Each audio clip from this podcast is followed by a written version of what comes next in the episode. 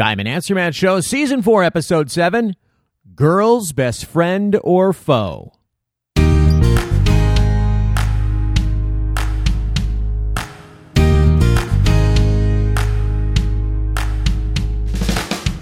Well, hello, everyone. This is J. Christopher Gritz, and this is the Diamond Answer Man Show, where our goal is to help each other learn more about the world of diamonds and feel confident about those purchases. That's right. These diamonds, they help us memorialize our special moments.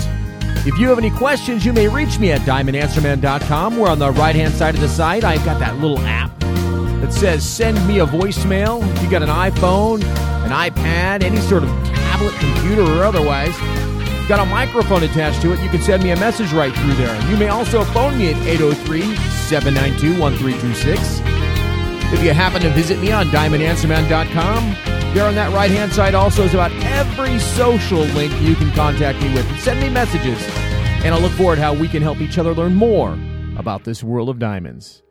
Well, this show is going to be about synthetic diamonds. That's been a question, a topic that I've been running into quite a bit lately, and it's been mainly gentlemen who've been asking me this question, but it's young ladies, too, that are just about ready to get married. And they have, I think it's been brought to the forefront, of course, because everybody wants to be ethically minded when they purchase something, and that's not necessarily what this show is going to be about, but always somewhere in that conversation it happens to be about value. And that's something that we've talked about in the past, and it's something we will continue to talk about as we come into the future. And what is my ring worth? You know, we don't buy our rings, especially our engagement rings, as an investment other than in our relationship, what the gem and the ring itself, it's, you know, the whole thing, what it symbolizes, and what we feel behind that. And so one of the questions I've been having is synthetic diamonds. So I've been thinking quite a bit about how it has happened throughout history, but I've got a couple of questions for you as you listen to this show.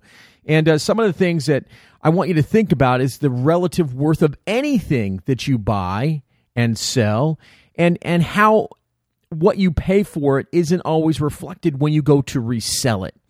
So there's a few exceptions to that rule, and that usually would be dealing with things like real estate. You know, you can buy a house and pretty confidently soon after from when you've purchased it, you know, bubbles aside, you should be able to sell it for what you purchased it for. And if you sit on it a long time, it should, of course, protect your value, your investment, your dollar, and it should return, right? So if you buy something for one price, if you wait long enough, it should give you back more than what you put into it, right? We're not talking about adjusting for inflation or any of those kinds of things, but a home would do that. But look at anything that would be sort of a counterfeit. You know, I'm going to refrain from using the term synthetic, but that's kind of what a counterfeit is. It's exactly the same in some cases, and in many cases it can be made out of the exact same materials, brand, that it's comparing to, and what is that item worth when you purchase it? Well, generally, there's a great discount when you buy it, and of course, you try to resell it to someone else, and you're lucky to get anything for it. Most people won't want to buy something from you if it's not the original item. You know, buy anything that would be like that, whether it would be a handbag, whether it would be an iPhone, or any kind of item that would be a counterfeit item. But compare that to something like a diamond. You know, when you buy an engagement ring, yes, there are margins built in, and you will not be able to sell a ring for what you purchased it for the day after you purchased it. The resale value on that does change. Obviously, you're paying for things such as labor and markup that goes in those, and whatever margin the jeweler or website, wherever you purchased it from, it doesn't return that same value. But what if you waited a while? What kind of return would you receive? So if you kind of think about time and history, and we can compare that, and there are pricing guidelines, we can look back over time and look at, you know, in the 1990s as compared to today. We can get closer and we can look at the 2000s, and we kind of see how diamonds can resell or liquidate. You know, so if you have a 1-carat diamond and try to sell it in the market today, you might be able to return on that short time half of what you purchased it for, depending on where you bought it in the market. it kind of gives you an idea compared to something else. But if you bought a diamond, let's say in the early 1900s, where it sold for maybe $50 or $60 a carat, right? And then we look at what it would sell for today, you might be able to liquidate the item for $1,500 to $3,000 a carat, depending on what market you're in, right?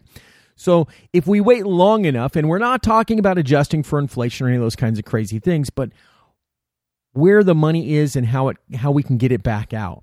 You look at anything that's a synthetic, and it's not been the same. So I want you to think about this when you consider purchasing a synthetic stone. It may not be the reason why you buy it. You don't buy it to invest in it. You buy it for the expression. You buy it for the moment. But that is part of that decision you make. What is it really worth? Is it really worth what I'm paying for it? So when we look at pricing history and we want to look at something that we can compare against, we want to look at stones that would have a similar market and how they returned over time. And so when I'm looking at that, and I look at how things that are made synthetically or things that are made by man, as time goes on, we tend to become more, efficient in our productivity or our production. Our costs, as in any business, tend to decrease over time. So you combine that with the fact that competitors usually enter the market. If we have a trademark or a patented process, it's only for so much time. Usually somebody tries to come up with a competing technology, and that, of course, drives the prices down. That's part of our culture. That's part of the industry, and that's part of everything, is to increase your productivity, increase your efficiency, and decrease your costs.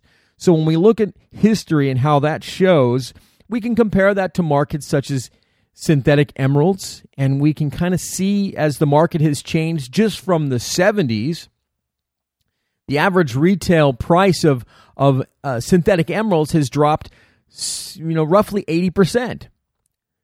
That's what you purchase it for. Go to market and try to sell a synthetic emerald, and you're lucky if anybody will buy it from you. So you have this, what's my diamond worth? Well, we have an expense, so we know that costs will be driven down, and then we go to sell it. The other market we can compare to is cubic zirconium, where in the 1970s, cubic zirconium would wholesale for about $40 a carat. And even if we do adjust that for inflation today, that's really $147-ish dollars per carat.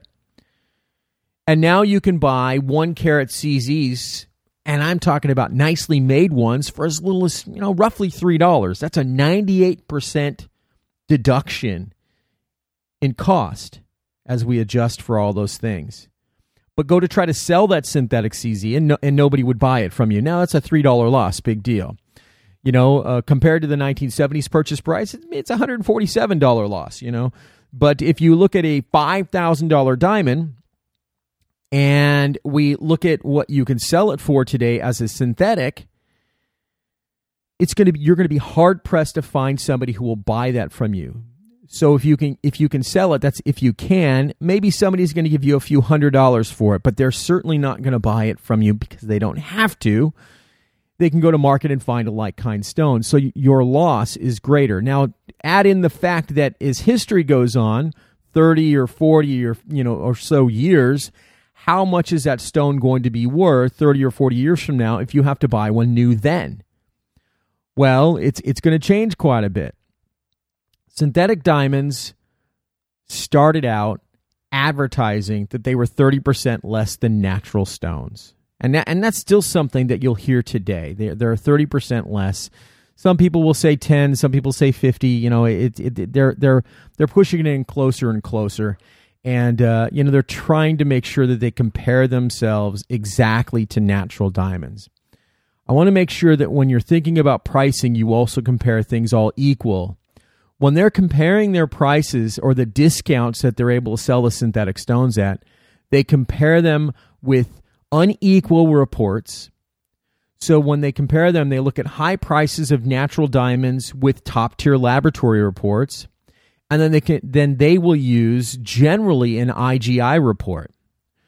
And if they use the IGI report, you have that problem of comparison, right? So you don't have the same kind of pedigree as far as color and clarity. It does state that it does have the color and clarity, but I don't think you have to go too far by going anywhere online, and you'll see the debates about the color and clarity comparisons from laboratories. GIA, AGS, top-tier laboratories in the market. When you start comparing to lower-tier laboratories, the color and clarity comparison varies greatly. So you can't take your IGI and compare it to your GIA. It's just not going to happen. So you don't have a fair comparison. So when you look at the pricing comparisons from top-tier labs, yeah. So today in the market, I know that on average with discounts, it's generally roughly about a 21% discount to buy a synthetic stone. They don't compare themselves to the same kinds of laboratories because it doesn't fare well. It's about a 14% deduction. So when you look at the discounts that are applied to an IGI report on a synthetic stone and the discounts applied to a natural stone, the difference is much smaller. It's 14% as compared to 21%.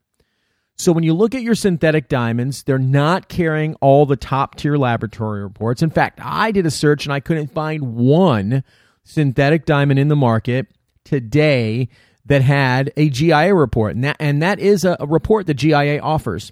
I question that, and I wonder why they don't have the GIA report. But it's not really relevant. We can still do the comparators to discounts on lower-tier laboratory reports. It does affect somewhat of the value you spend. It really doesn't affect what your diamond is worth if you're going to sell it in the secondary market. So if you're going to buy a diamond today, I'm going to suggest that you inquire and ask for a GIA report to get the confirmation and validation that the color and clarity is what it is for you, not with the IGI report. So ask for a GIA. The question you have to ask yourself, of course, is what will the diamond be worth in 10, 20, or 40 years from now? So we know the diamond purchased in the earlier part of the last century will return more than what you paid for it. We're not talking about, again, adjusting for inflation, but we know it's going to give you thousands of dollars, even though you purchased it for less than hundreds of dollars per carat. That increased in value. If we look at CZ compared to what it was just 30 years ago, it's lost 98% of its value. If you look at emerald synthetics, they've lost over 80% of their value. If you look at diamonds, my guess is in the next several decades, you'll probably be able to buy synthetic diamonds for under $100 per carat. I believe that they will automate so many things that have to deal with the processing of these stones, not unlike how they have automated a lot of the processing on smaller stones as far as polishing and those kinds of things, that synthetic diamonds will be automated in the same way. That will drive prices down. The efficiency, the productivity, all the costs that go into producing them will consistently always have at its core lowering the cost to potentially increase the margins when they sell them. So what is your synthetic diamond worth? Not really much today. If you buy one today, the minute you walk it out of the showroom, it's not really worth anything in any market that I'm aware of where anybody is actively looking for, sourcing, or buying synthetic stones. So you can look around the internet, you can look in your local paper, you can look in the news, you can look wherever it may be. There's always somebody advertising online on the television where they'll buy diamonds. They'll buy your old stones, they'll buy them chipped, they'll buy them broken, they'll buy your gold. But you don't see any of those same companies advertising they will buy your synthetic. So there's not really anyone at this moment in time. So if you can buy one in, let's say, several decades from now for under $100 per carat, and that's my guesstimation, how much do you think that $5,000 stone you buy today will be worth? Probably zero. That's the unfortunate thing that goes with synthetic stones. It will always happen in any market where the drive is to produce stones for less money and be more effective and efficient at it. If you've got any questions, you may call me at 803-792-136. Maybe you have a different opinion.